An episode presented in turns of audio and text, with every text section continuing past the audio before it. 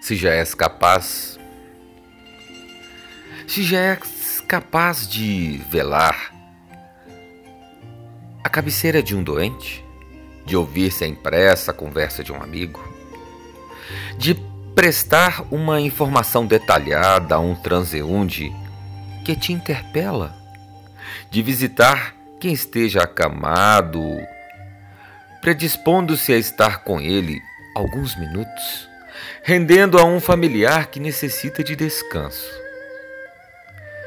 de escrever um e-mail demonstrando interesse pelo companheiro distante, de prestar serviço voluntário numa instituição beneficente e de receber alguém com cortesia em sua casa, sem demonstrar aflição pela lida doméstica interrompida, então já estarás no exercício do verdadeiro devotamento, que significa dar muito mais daquilo que somos do que aquilo que temos. Existem pessoas que não são capazes de sacrificar-se por ninguém. Não são capazes de deixar de ir a uma festa para atender um amigo. Não são capazes de renunciar a algumas horas de sono para prestar um favor. Não são capazes de rever uma posição para cederem certas regalias repartindo privilégios.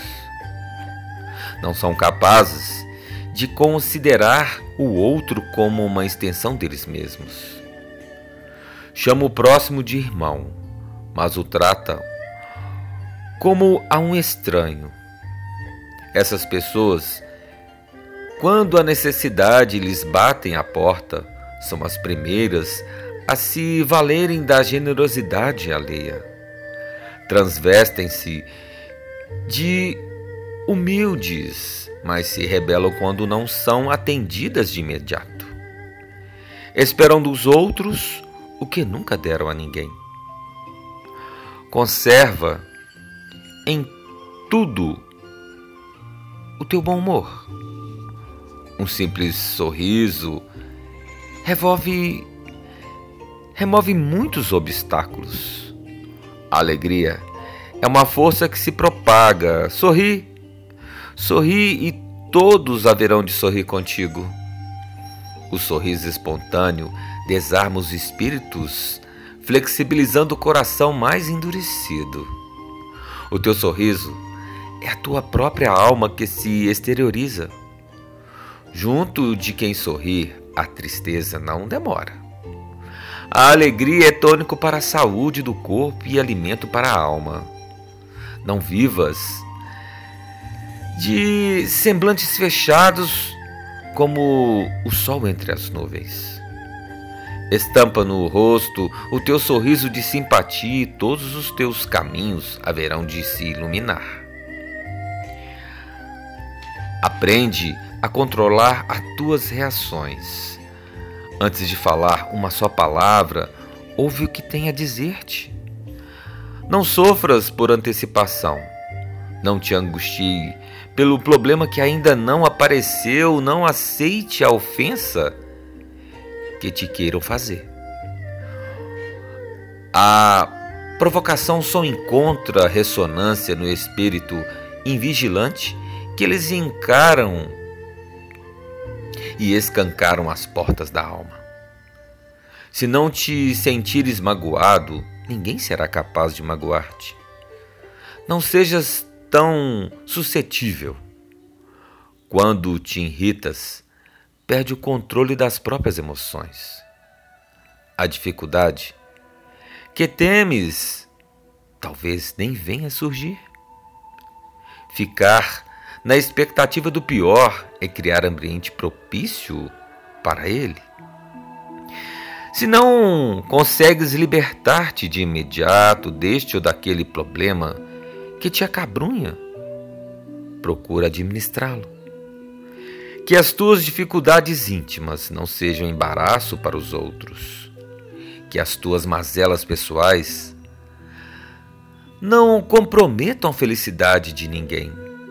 Que as tuas lutas por melhorar não afetem a vida dos teus semelhantes. Não sejas condescendente em excesso com os teus erros. Não toleres em demasia as tuas constantes reincidências no mal. Administra os teus conflitos psicológicos, pugnando por tuas independências em tuas inclinações infelizes. Corrige-te a cada dia e de tuas pequeninas vitórias no cotidiano alcançarás o triunfo definitivo.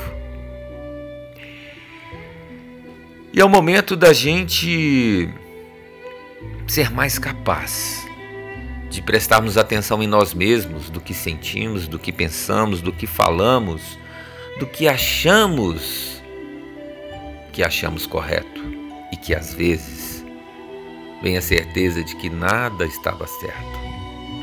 Então precisamos pedir a Deus, pedir ao Divino Espírito Santo, ao Cristo interno, que nos dê sabedoria no que pensamos, no que falamos, da forma que agimos.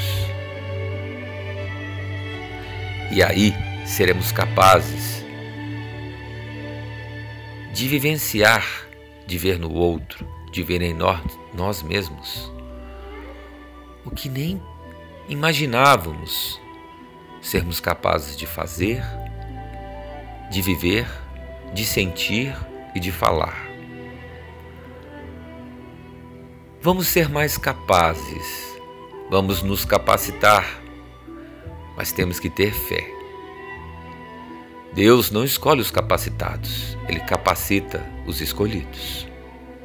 Sejamos os escolhidos para encontrarmos as nossas verdadeiras felicidades internas. E aí encontraremos a nossa verdadeira paz. Paz. Paz.